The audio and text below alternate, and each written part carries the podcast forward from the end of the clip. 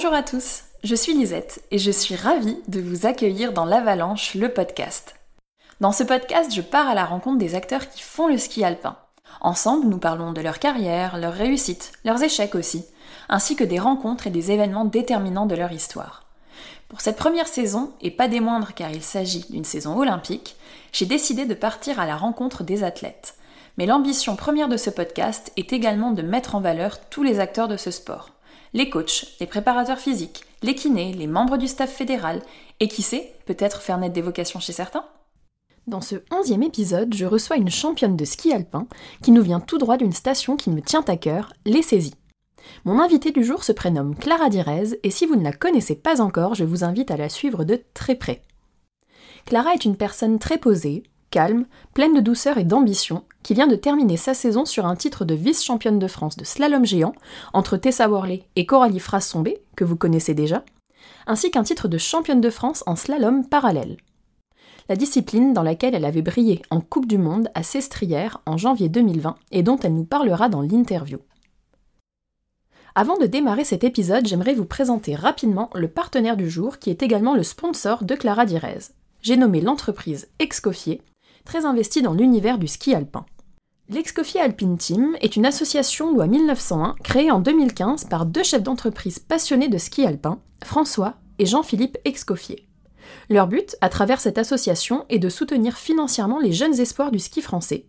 En effet, quand un athlète a entre 18 et 20 ans, il n'est pas forcément évident pour lui de trouver des sponsors ou des aides qui lui permettent de financer sa saison pour qu'il puisse évoluer jusqu'au plus haut niveau. Aujourd'hui, l'Excofi Alpine Team, c'est une vingtaine de jeunes skieurs soutenus, et le projet s'étend depuis cette saison chez les filles, avec des athlètes de renommée mondiale tels que Tessa Worley et évidemment Clara Direz. Dans l'Excofi Alpine Team, vous retrouvez aussi Jean-Baptiste Grange et Steve Missilier comme soutien. Si vous aussi vous souhaitez participer à ce projet associatif, n'hésitez pas à venir découvrir les produits Excoffier sur leur site internet www.excoffier-recyclage.fr et de les suivre sur les réseaux sociaux, Facebook, sous le nom de Excoffier Alpine Team, ou encore sur Instagram, Excoffier Alpine Team-du-bas officiel. Je mettrai tous les liens dans la présentation de l'épisode qui commence maintenant. bonjour Clara. Et bonjour Lisette. Merci d'avoir accepté mon invitation. Je suis ravie de te recevoir dans, cet épisode qui a une saveur assez particulière pour moi, parce que ce podcast a été imaginé pour la première fois au Saisie. C'est ma station de, cœur, et c'est aussi ta station. Et naturellement, tu étais bah, l'une des athlètes que j'avais envie de, recevoir dans, le podcast. Aujourd'hui, c'est chose faite, et je t'en remercie sincèrement. Donc, le but du podcast, c'est de passer en revue les différentes étapes de, de ta vie d'athlète et ta vie perso. Alors, on va commencer par une question qui paraît simple mais qui ne l'est pas tant que ça, tu verras. Qui es-tu et comment te définis-tu? Ah oui. Alors, qui je suis Bah alors, euh, moi je suis une fille, comme tu l'as dit, une fille qui vient des saisies. Euh, j'ai passé euh, bah, toute mon enfance, je suis née là-bas, mes parents sont de là-bas et, voilà, j'ai attaqué le ski alpin très jeune et, et puis après je suis montée, je suis tombée dans le dans la compétition et j'ai gravi un peu les échelons comme ça, jusqu'à arriver là où j'en suis maintenant en équipe de France. Donc euh, voilà, maintenant ça fait, euh, ça fait j'ai 26 ans et ça va faire 10 ans que je suis en, équipe de France. Euh, maintenant, comment je me définis? Je dirais que je suis une hyperactive. je bouge partout et tout ça. très scolaire. Quand on me dit de faire quelque chose, je, le, je suis très appliquée. Je le fais de manière très très scolaire. Je je dépasse pas du cadre et, euh, et voilà et déterminée, je pense aussi beaucoup. Voilà. Donc le goût du ski alpin te vient de tes parents, si je comprends bien? Alors oui, euh, puis ça remonte à loin parce que ma grand-mère a été en équipe de France, c'est la première monitrice de France d'ailleurs, pour l'anecdote. Et euh, ma mère était en équipe de France aussi. Et ensuite, euh, mon père, lui, euh, a fait un peu de compétition aussi. Et puis, et, puis ensuite, il travaillait pour la marque de ski sur laquelle je skie maintenant. Donc, euh, Dynastar, exactement. Et, donc voilà, donc eux, ils m'ont mis sur les skis, ben, étant tous les deux moniteurs maintenant. Et puis en, habitant la région, je suis, je suis montée sur les skis, j'avais un an et demi, je crois, quelque chose comme ça. Et, voilà, donc après, je suis rentrée au club. Et, et puis j'ai fait mes premières compétitions à 6 ans. Est-ce qu'il y a un sportif ou une sportive qui t'a inspiré dans ton enfance, quelqu'un à qui tu voulais absolument ressembler? Ça peut être dans le ski ou même dans d'autres disciplines. Alors, euh, pas spécialement. J'ai jamais vraiment eu trop d'idoles pendant mon enfance. Je pense que j'étais plus un peu dans, dans le plaisir du ski et juste euh, m'amuser un peu. Euh, maintenant, j'en ai presque un peu plus maintenant. je dirais des. Pas forcément des sportifs, mais des, des gens en ambition, des, des, des, grandes personnes, je dirais comme des Thomas Pesquet ou des gens comme ça. C'est des gens qui, qui arrivent. Enfin qui mettent du cœur dans ce qu'ils font et, euh, et qui, ont, qui ont de l'ambition, qui sont arrivés à un niveau haut, qui ont un, une carrière et, longue comme le bras. Et moi, j'aimerais bien avoir ça aussi, avec un palmarès plutôt qu'une carrière, et ensuite une carrière. Mais donc, c'est plutôt des gens qui m'inspirent plutôt que des idoles à qui je voulais ressembler vraiment à tout prix. Puis Thomas Pesquet, finalement, c'est bon, il a sa carrière d'astronaute, mais il est aussi très très sportif. Je veux dire, dans son quotidien, c'est ça fait partie, c'est ancré dans sa vie quotidienne. Exactement, exactement. C'est ce qui, c'est ce qui est, c'est ce qui est marrant. Et c'est là où je, il est aussi pilote d'avion de base, et euh, c'est là où je me, je me raccroche un petit peu. Donc euh, c'est plus, c'est plutôt des gens que je, dont je m'inspire plutôt que des idoles, voilà. Et quel enfant étais-tu? Comment comment t'étais Tu dis que tu es une hyperactive. Est-ce que tu bougeais beaucoup? Est-ce que tu avais besoin d'être tout le temps dans la nature, à l'extérieur? Ouais, je bougeais beaucoup. J'avais besoin d'être euh, dehors beaucoup. Euh, par contre, comme je l'ai dit, et je pense que ça, ça a pas, ça a pas beaucoup changé. Et euh, ma mère, maintenant, pendant ma jeunesse, m'a forcé à sortir en soirée, voir des amis et tout ça. Mais j'avais pas du tout cette fibre-là. Euh, moi, j'étais, euh, j'étais très bien. J'ai toujours adoré l'école, très, très scolaire pour le, pour le répéter et, euh, et, et, très dans le cadre. Je, je, faisais les choses bien et j'aimais bien ma petite vie tranquille. J'allais dehors jouer et tout ça, mais j'étais pas une enfant compliquée, je pense. Plutôt même une enfant facile. Et vers 10-15 ans, tu as certainement des rêves qui, ont fini par naître dans ta tête. Quels étaient ces rêves? Est-ce que tu en as accompli certains? Est-ce que tu en as certains qui sont toujours euh, dans un coin de ta tête euh, quelque part? Eh ben, je dirais work in progress. je pense que les rêves que j'avais quand j'avais 10-15 ans, c'est toujours les rêves que j'ai aujourd'hui. Et euh, ben, j'avais des rêves d'être une championne de ski. J'avais envie de performer, de gagner des Coupes du Monde, gagner des médailles. Et j'avais aussi ce rêve de l'aviation. c'est venu très très tôt et et, du, coup, euh, du coup, là, je suis en train en plein dedans et, du coup, c'est génial. Et justement, ça fait l'objet d'une bonne partie de, de l'entretien. On y reviendra tout à l'heure justement sur, euh, sur l'aviation, sur comment ça t'est venu. Mais d'abord, je voudrais qu'on continue à parler un peu du, du ski. Et euh, est-ce que tes parents auraient accepté, par exemple, que tu t'orientes vers un autre sport que le ski? Complètement. Complètement. J'ai fait, j'ai fait beaucoup d'équitation quand j'étais jeune aussi. Euh, et, à un moment, ça s'est posé un peu la question euh, de savoir si, euh, qu'est-ce que j'allais faire. C'était beaucoup plus simple le ski, mais je pense que mes parents m'auraient soutenu dans n'importe quel sport que, que j'aurais voulu faire, ou même si j'avais pas voulu faire de sport. je pense que, comme tout parent, ils veulent juste que je m'épanouisse là où je suis. Et, et voilà, donc je pense qu'ils m'auraient soutenu de toute manière. Et donc, tu es spécialiste du slalom géant, en tout cas pour, euh, pour le moment. À quel moment est-ce que tu as décidé de t'orienter plus vers la technique que vers la vitesse? Bah, je pense que ça s'est fait assez naturellement. Euh, au début, quand on rentre sur le circuit FIS, on touche un petit peu à tout, et puis après, euh, naturellement, j'ai été meilleure en géant que, que, que en slalom éventuellement, ou en vitesse. J'avais un petit peu plus peur en vitesse, donc c'est naturellement que ça s'est... En fait, c'est par les résultats plus que ça s'est que ça s'est fait. Donc, euh, donc voilà, c'est pour ça que j'en suis maintenant au slalom géant. Et le slalom, ça t'a jamais, euh, tu t'es jamais dit pourquoi pas, pourquoi pas rajouter cette discipline euh? Si si, alors c'est là c'est pareil, c'est c'est quelque chose qui me tient à cœur d'essayer de, faire du slalom et d'essayer de d'avoir de, construire une deuxième discipline parce que mine de rien les les saisons sont, sont longues quand on fait qu'une discipline, il y a du temps entre chaque course. Et, et le slalom, c'est quelque chose qui me tient à cœur. Maintenant, c'est quelque chose qui est très compliqué parce que je pense que j'ai beaucoup de travail à faire dedans. Et euh, il y a souvent eu des, des, pépins physiques ou des choses comme ça qui ont fait que, ben, comme j'étais meilleure en géant, je mettais la priorité sur le géant. Donc du coup, j'ai un, un, train de retard un peu en slalom que j'essaye de, de, combler, mais c'est pas facile.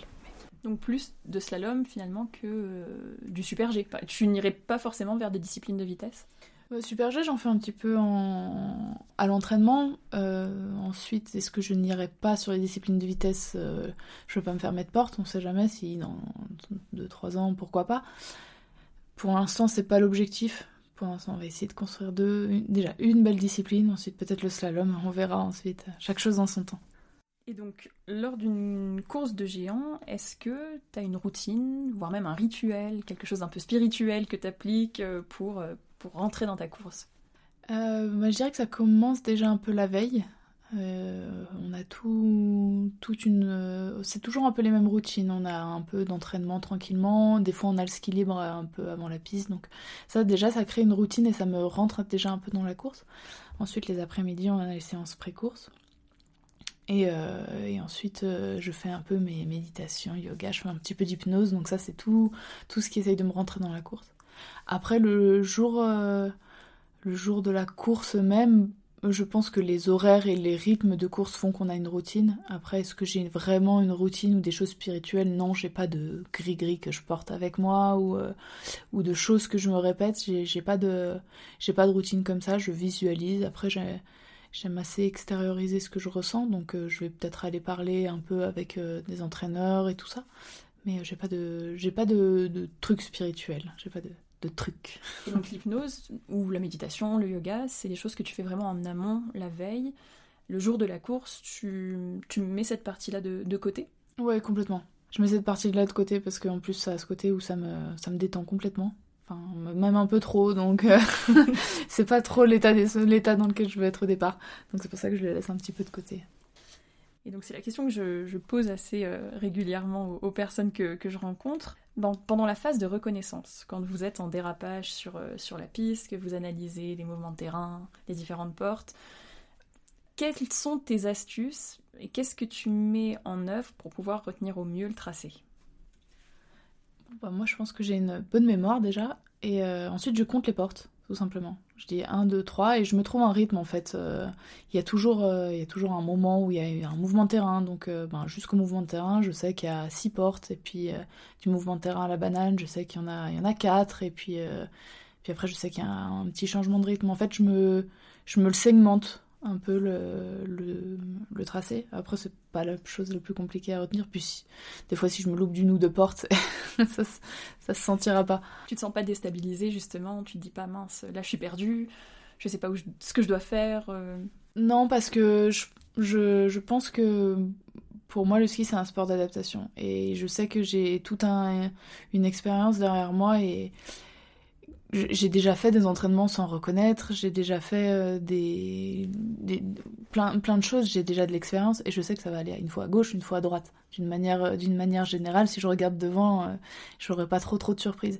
Et c'est un peu aussi ce que je recherche dans la reconnaissance, c'est de pas non plus trop intellectualiser les, choses. Moi j'ai tendance déjà à le faire beaucoup. Alors j'essaye de, de me détacher un peu de ça et de d'avoir les points clés globalement euh, savoir si ça tourne, si des endroits qui resserrent, éventuellement des moments qui peuvent bloquer. Mais le reste, euh, j'essaie qu'il y ait un peu plus d'instinct qui se mette en place dans le, dans le tracé. Et entre les deux manches, comment, comment tu occupes ce laps de temps? Eh ben finalement, il n'y a pas tellement de temps. En fait, il y a, y a, maintenant, euh, je pars un peu plus devant, mais c'est vrai qu'avant, quand je partais un peu derrière et que je me qualifiais en deuxième manche, le même le timing il est carrément short. Mais, euh, mais sinon, euh, maintenant, bah, j'essaye de débrancher un peu de la, de la course. Euh, j'enlève un peu mes chaussures, je, suis au petit hospitality, je mange un petit bout. Éventuellement, j'attends le débrief des coachs. Et puis après, finalement, ça passe assez vite. On est, on est vite au départ de l'arco. Et puis après de l'arco, on repart en, en, en pré-manche, comme on dit. Donc, donc voilà. Et est-ce que quand tu es sur les skis, quand tu es dans ta course, est-ce que tu penses à la faute? Est-ce que tu anticipes en fait ce qui pourrait se passer dans, le parcours? Ou alors est-ce que tu es vraiment ancré dans le moment présent? Voilà, tu vis ta course à la seconde près, au moment près, sans te dire ah bah oui mais à tel endroit il y a telle difficulté, donc ça peut peut-être engranger une faute de ma part. Comment tu, est-ce que tu tu vis dans le, futur finalement Est-ce que tu anticipes eh ben, quelque chose? Ça dépend. C'est marrant cette question parce que ça dépend vraiment et c'est un gros travail de, préparation mentale justement. il y a vraiment les meilleures courses que j'ai faites, je m'en souviens pas. Et je me souviens pas vraiment de, de ce que je me souviens, c'est tricher parce que c'est les vidéos que j'ai vues. Et, et, en fait, je pense que c'est parce que j'étais vraiment dans le moment et je me jugeais pas à ce moment-là. Je jugeais pas ni le tracé, ni, ni moi-même. Tout se faisait assez automatiquement. Et par contre, il y a beaucoup, beaucoup de courses que j'ai ratées ou parce que justement, euh, bah, on sait qu'il y a un mur qui arrive, ça fait un peu peur. Ben, du coup, on met un peu, on est un peu plus sur la défensive, on l'attaque un peu moins et euh, et du coup, ça, c'est en, général euh, quand on commence à être trop dans le jugement sur soi-même en se disant ah bah là j'ai pas été bien sur cette courbe ou des choses comme ça, c'est là qu'on est qu'on n'est pas vite parce qu'on a le temps de réfléchir. Donc donc j'essaye d'être le plus dans mon ski plutôt que qu'anticiper les, potentiels dangers qui ne sont pas encore arrivés. Donc la saison de 2019-2020, ça a été l'année de ta première victoire en Coupe du Monde sur le parallèle à Sestrières. Donc pour la petite histoire, je vais te raconter cette anecdote. Moi j'étais dans ma voiture le jour-là. J'avais euh, Eurosport qui était branché, euh, donc j'entendais la radio, j'entendais ce qui se passait, mais j'avais pas les images. Et là j'entends Florence Masnada qui annonce que tu vas te retrouver face à Michaela Schifrin en huitième et là, je me dis, ok, on arrête tout, on garde la voiture, on reprend l'image, on regarde ce qui se passe. Tu fais la course, tu gagnes contre euh, une des meilleures, si ce n'est la meilleure skieuse de tous les temps. Comment t'as vécu ce moment? Eh ben alors, euh, bah, moi déjà, quand j'ai vu que j'étais contre Michaela Schifrin, pour moi, c'était que du bonus parce que euh, dans tous les cas, j'allais partir là, euh, avec, euh, avec, enfin, en étant fière de moi, parce que si je me faisais sortir par Michaela Schifrin, ben, c'était presque normal, j'étais, j'étais plus ou moins à ma place. Et donc je suis arrivée vraiment contre elle sans pression. après, j'ai peut-être eu un peu de chance aussi sur le tirage du tracé, mais je crois que tu avais gagné sur les deux à chaque fois. Là, c'était plus en aller-retour à ce moment-là. C'était vraiment que en aller, c'est ce que je reproche au parallèle. Mais, euh, mais tant pis, j'ai pris ma chance aussi. Et, euh, et donc j'étais j'étais vraiment très contente. Et, en fait j'y croyais pas. Et je me suis dit à partir de là ben là c'est ça, ça déroule quoi. Et, je pense que le fait de tomber contre elle en huitième ça m'a vraiment libérée pour euh, pour beaucoup de choses. Et je suis vraiment contente d'être tombée contre elle justement à ce moment là et comment tu fais justement pour rester imperturbable et mettre toutes les chances de ton côté qui t'amènent jusqu'à la victoire contre contre Michaela Schifrin? Ben, je, pense que je me suis vraiment prise au jeu du parallèle. Alors, ce qui est marrant, c'est que, en parlant avec les coachs, j'ai toujours détesté le parallèle. J'ai toujours trouvé ça. J'aime pas skier à côté de gens, j'aime pas. Et en fait, euh, ben, en géant, ça se passait bien. Euh, je fais une bonne course la veille et tout ça. Et, euh, et en fait, j'arrive vraiment à ce parallèle avec l'envie juste de m'amuser sans aucune pression, parce que de toute façon, il. Il n'y a pas vraiment de classement général, c'est encore une nouvelle discipline. Euh, et, du coup, avec vraiment l'envie de m'amuser, et, donc j'arrive vraiment dans un, dans un esprit où je veux faire quelque chose, mais dans le plaisir. Et je pense que c'est ça qui a fait la différence entre euh, un peu, et je me suis prise au jeu et j'ai plus joué que cherché à les battre à tout prix. Et, euh, et je pense, et c'est ça que du coup que j'essaye de me mettre en place maintenant dans mon géant. Tu disais que c'était que du bonus après avoir gagné contre, contre Michaela Schifrin, que partir de là, bon, c'était. déjà te retrouver contre Michaela Schifrin, et gagner contre elle, bah, c'était tout bénef pour toi. Et puis ensuite, il fallait dérouler et, aller probablement jusqu'à la victoire. Est-ce que une fois les huitièmes passés, dans le viseur, tu avais la victoire? C'était ton seul et unique objectif? Euh, Pas du tout. Honnêtement, euh, honnêtement, pas du tout, parce que, comme j'ai dit, c'est une nouvelle discipline et je savais pas du tout me situer dans la hiérarchie. Après, j'avais fait une bonne qualif sur les deux, une belle manche. Euh, et, donc je savais que je pouvais faire quelque chose. Après, euh, je prenais vraiment les runs après run et essayais bah, de, de, battre mes concurrentes. Et quand je suis arrivée en petite finale, je pense que ça a été la plus stressante, c'était la petite finale, parce que là je jouais un podium. Et euh, c'était mon premier podium. Et, et vraiment, une fois que j'ai passé ça, je me suis dit, bon, là, là t'as tout gagné. Même si tu perds celle-là, c'est pas grave, tu fais deuxième. Et, et donc j'avais pas vraiment dans le viseur euh, la victoire. Après, je me souviens d'Alberto, euh, mon, chef, qui, m'a dit Allez, Clara, celle-là, tu la gagnes. Et, là, ça m'a remis un petit, un petit pic. Et je pense que je pense qu'il a, il a bien fait de me, le rappeler. Et du coup, après, je suis, partie en mode guerrière. Mais dans, dans, dans l'esprit, c'était pas du tout. Euh, j'étais pas là pour, pour gagner à tout prix, quoi. On se dit pas, oui, quand, quand on a rencontré, quand on, on s'est confronté à cet athlète, finalement ne pas tout réussir derrière, c'est ça serait décevant en fait. Est-ce qu'on est-ce qu'on se met pas une pression soi-même? Non, parce que euh, Michaela, c'est c'est certainement la plus grande skieuse qu'on ait qu'on ait jamais vue, mais il faut pas négliger que les autres sont très bonnes aussi et que par rapport à moi, oui, j'en ai sorti une, une très forte, mais il n'empêche que les autres sont, sont, sont très fortes aussi. Et, euh, et du coup, euh, tout peut se passer en, parallèle. En plus, euh, enfin, je m'étais cassé la main au calife et du coup, je, savais que je pouvais pas beaucoup pousser, que que voilà. Donc euh, vraiment, c'était, euh, j'ai pas eu de pression plus d'avoir éliminé Mikaela, mais ouais, vraiment, juste, je prenais run après run et et ça a payé. Et ça a payé, exactement. Est-ce que c'est ton meilleur souvenir à ski? C'est un de mes plus beaux, ouais. En plus, mes parents étaient là pour partager. Euh, je pense que c'est pas le fait de gagner, mais euh, la joie de tout le monde autour qui m'a vraiment fait réaliser ça et c'était euh, c'était juste magique. Mon, technicien il est arrivé avec les larmes dans les yeux, les coachs ils étaient contents, enfin et ça a été ça a été incroyable. Enfin c'est des émotions comme ça que j'ai envie de revivre. J'ai eu eu beaucoup de chance ce jour-là et en plus enfin ouais, tout, tout s'est un peu mis en place et puis après ça m'a fait changer de statut. Enfin, c'était c'était complètement c'était complètement fou et ça donne juste envie de refaire refaire ça quoi. Donc euh. parce que finalement tu as dominé la discipline presque jusqu'à la, à la fin de la saison euh, si je me trompe pas. Après euh, et ben après il devait y en avoir un au Ré qui a été annulé. on est rentré à cause du, du Covid et, et, après du coup bah après j'ai pas reskié depuis mais pas recouru depuis mais. Ok, c'est l'un de tes meilleurs souvenirs c'est pas apparemment le, meilleur. Est-ce que as, est-ce que tu saurais me dire quel est ton meilleur souvenir? Mon meilleur souvenir, je sais pas si on peut les classer en meilleur ou pas, j'en ai des très bons. Euh, ben, globalement, c'est quand même tout le temps quand il y a des bons résultats. Euh, je me souviens quand même euh, des championnats du monde doré et je me souviens aussi de ma première qualif. Et je pense que celle-là, celle-là, je l'attendais depuis un moment et, et elle est venue au bon moment et elle m'a fait, j'ai fait un bon résultat, j'ai, euh, je suis bien rentrée, je, suis pas rentrée limite et, et après ça s'est enchaîné derrière et je crois que ça c'est, c'est aussi un, un, des, des moments que je me souviendrai longtemps, je pense. Alors d'autres moments qui, dont tu vas te souvenir longtemps, mais pour d'autres raisons, c'est la saison suivante, la saison 2020-2021, où tu tombes euh, gravement malade. Est-ce que tu peux euh, expliquer aux personnes qui nous écoutent ce qui t'est arrivé et comment comment t'as as accepté et accueilli cette épreuve? Alors euh, oui, effectivement, c'est quelque chose quand on fait du ski alpin, on s'attend à se blesser. ensuite, moi j'ai fait une embolie pulmonaire avec un infarctus et c'est vraiment vraiment la dernière chose auquel je m'attendais.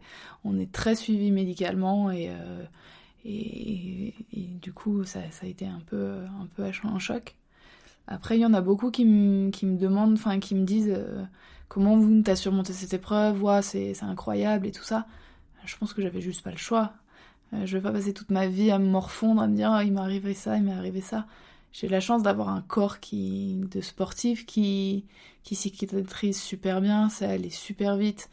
Et, euh, et en fait, en fait, fallait que je m'occupe et, enfin, j'ai 26 ans, je vais pas, je vais pas me laisser, euh, je vais pas me laisser abattre avec ça, quoi. Donc, euh, donc j'avais juste pas le choix. J'ai été super bien entourée par, euh, par la fédération et tout ça, qui m'a, qui a toujours été là, qui a pris des nouvelles souvent. Les coachs étaient super présents et, et pour ça, je leur en remercie parce que se sentir soutenu et, pas oublié, ça fait quand même plaisir. Et, et puis j'ai eu des amis qui m'ont, qui m'ont, qui m'ont aidé pendant l'hiver à m'occuper ma famille, mon copain, enfin un peu tout le monde autour qui m'ont qui m'ont aidé. Et je pense que sans eux, j'aurais j'aurais peut-être euh, j'aurais peut-être euh, déjanté un peu plus, mais tout s'est bien passé et pour ça, j'en suis contente. C'est vrai que tu parles des, des blessures, c'est presque normal et c'est presque ça arrive. Je veux dire, dans une carrière sportive, ce serait euh, plus qu'étonnant de ne jamais être confronté à l'épreuve de la blessure, mais là, c'est vrai que tomber malade, tomber malade jeune, en étant sportive, donc en, étant, en ayant une hygiène de vie euh, probablement irréprochable, ça doit avoir une amertume euh, de dingue. Ouais, bah c'est sûr que hum, se blesser, on l'accepte. Quand on est au départ, euh, on n'y pense pas évidemment, mais on a une. ça fait partie du jeu, hein. c'est, on fait un sport à risque et ça, et ça fait partie du jeu. Et c'est vrai que quand j'étais à l'hôpital, ouais, je me suis dit, mais pourquoi ça m'est tombé dessus, quoi? Qu'est-ce que j'ai fait de mal J'ai vraiment eu un moment à l'hôpital où je me suis dit, je me suis dit, merde, là j'ai tout perdu alors que, alors que, alors que je fais rien de mal. J'ai, comme, tu dis, j'ai une hygiène de vie parfaite, tout va bien, je fais du sport, je... Et, non. Et en fait, il fallait juste chasser cette pensée. C'est fait, c'est fait. Maintenant, qu'est-ce qu'on en fait de ça? Et on essaye d'aller de l'avant, quoi. Est-ce que tu as relativisé d'une certaine manière en te disant, bon, bah, finalement, la saison euh, pendant laquelle tu étais malade, c'était une saison assez particulière, où la Coupe du Monde, elle s'est déroulée essentiellement en Europe, sans public. Donc est-ce que ça t'a aidé de te dire, hum, ah, finalement, c'est une saison pendant laquelle j'aurais pas profité autant qu'une saison normale? Je pense que c'était, comme je le disais un peu au début, je pense que s'il y avait une saison à louper, c'était peut-être celle-là. Effectivement. Après, euh, il y a une Coupe du Monde qui s'est déroulée, une Coupe du Monde qui était loin d'être. Euh, enfin, c'était pas une Coupe du Monde au rabais du tout. Tout le monde était présent, toutes les filles. Il manquait juste le public. Mais finalement, euh, le... niveau mondial c'est le même. Et donc, ouais, voilà. Et c'était, c'est pas une Coupe du Monde au rabais, donc c'est sûr que j'ai essayé de me... relativiser avec ça, mais ça me faisait quand même un petit pincement au cœur. Et aujourd'hui, comment tu te sens? Ben, Aujourd'hui, ça va bien parce que, hum, ben, enfin, ouais tout va bien, mon, mon corps euh, va, quand même vraiment très bien. Et euh, comme je disais, euh, c'est pas une blessure, donc j'ai mal nulle part. Donc le retour sur les skis, c'est quand même fait vraiment beaucoup plus facilement que si j'avais eu un genou ou, quoi que ce soit. Moi, j'avais juste à reprendre le rythme. J'ai fait du physique tout l'hiver, donc physiquement, j'étais, je suis en forme, donc pour l'instant, ça va bien, quoi. Donc, on a parlé du ski, mais c'est vrai qu'en début de l'interview, tu me parlais déjà de, l'aviation. Ça a l'air d'être quelque chose qui te tient vraiment à cœur. Est-ce que tu peux nous expliquer d'où est née cette passion? Euh, Comment tu as finalement mis un pied dans, dans, le monde des avions Dans le monde des avions. Ouais, c'est vraiment quelque chose qui me tient à cœur. C'est vraiment un... Vraiment mon deuxième monde. Et euh, c'est le monde où, euh, où je sors, où je suis plus la skieuse. Je suis quelqu'un d'autre et, ça fait du bien. Ça fait du bien d'être d'être quelqu'un d'autre ne pas se, faire définir que par, par le ski. Euh, et, je suis tombée dedans ouais, assez jeune, je pense, euh, en regardant euh, des films sur l'aviation. J'étais passionnée par Saint-Exupéry, j'ai lu tous ses livres, donc forcément, un peu, je pense, un peu la tête dans, dans les étoiles. Et j'ai fait quelques meetings aériens et je me disais, ouais, mais c'est ça que je veux faire. Ensuite, mon père était pilote privé aussi, donc de, de petits avions à Megève. Donc quand j'ai eu 15-16 ans, il m'a, beaucoup emmené euh, en vol. Et ensuite, euh, et ensuite l'année où je me, où je me casse le genou, j'avais rien d'autre à faire et je me suis dit bah c'est le moment d'attaquer. Et tout le monde me disait mais c'est pas possible avec le ski tout ça. Et en fait, je pense qu'avec un peu de, un peu de volonté, d'organisation, on arrive à, faire beaucoup de choses. Et du coup, du coup c'est pour ça que j'en suis là maintenant. Et tu veux en faire ton métier? Et je veux en faire mon métier, exactement. Donc j'ai profité de mon hiver un peu blanc euh, pour essayer de faire. Euh, d'avancer dans, dans, mes études là-dessus. Donc euh, j'ai fini, j'ai fini la partie théorique pour être pilote de ligne ou d'affaires ou, là où j'aurais du, du, travail. Et puis là je suis en train de passer pour, être pilote commercial, du coup la partie, la partie pratique au-delà de l'aviation, tu as une deuxième passion, en tout cas c'est ce que j'ai remarqué euh, sur les réseaux sociaux, la peinture. Est-ce que la créativité et la peinture notamment, ça t'aide dans ta carrière de, skieuse? Est-ce que ça t'apporte quelque chose? Euh, Je dirais pas que je suis créative. Euh, je, je, je, je, dessine et je peins très, très, euh, très méthodiquement et tout ça. J'ai pas cette idée de, comme les grands peintres qu'on peut imaginer, on balance des couleurs dans tous les sens et ça fait quelque chose. Tu restes scolaire finalement Je, reste très scolaire et, euh, et mais effectivement ça m'aide. Déjà c'est une des seules activités que j'ai trouvées où je fais pas de sport. Donc euh, des fois ça fait du bien parce que quand j'avais mes études beaucoup ben j'avais ça. Mais c'est vrai que hum, c'est vrai qu'au moins ça me, ça me calme, ça me pose. Et, euh, et c'est très méditatif, très calmant. Et donc du coup, euh, j'aime beaucoup, c'est très agréable à, faire. Et puis faire quelque chose qui ressemble à quelque chose, c'est toujours, toujours, euh, toujours gratifiant. Donc donc c'est sûr que j'aime bien ça. Donc une dernière question, et après on, on va arriver à la fin de, de l'interview. Tu te vois où dans 10 ans? Je me vois où dans 10 ans? Je me vois dans un avion. plus sur les skis Je me vois plus sur les skis, je me vois dans un avion et en montagne. Euh, j'ai découvert la montagne cet hiver. depuis longtemps je la connais, mais je l'ai vraiment profité de cet hiver et, euh, et je, me vois, je me vois en montagne et je me vois dans un avion. Euh, je ferai du ski, ça c'est une certitude pour moi. Maintenant, je pense que le jour où j'arrêterai la compétition, c'est sûr que je suivrai encore le ski de compétition, mais plus de la même manière que, que maintenant. Bah, c'est tout le bonheur qu'on puisse te souhaiter, c'est de, te retrouver peut-être à l'altiport de Megève ou même dans de beaucoup plus gros avions, parce que je pense que c'est ce vers quoi tu, aspires. Si je peux passer par l'altiport, ce serait, ce serait marrant, mais, euh, mais c'est sûr que j'aimerais bien aller un peu plus loin. Merci beaucoup, Clara. Eh ben, merci à toi, Lisette. Voilà, c'est déjà terminé. J'espère que cet épisode vous a plu, et si tel était le cas, alors je vous invite à aller mettre 5 étoiles sur Apple Podcast. C'est aujourd'hui le meilleur moyen de bien référencer ce podcast. Vous pouvez également venir m'en parler directement sur Instagram, l'avalanche.lepodcast. C'est toujours un plaisir de discuter ski avec vous tous. A très vite pour un douzième épisode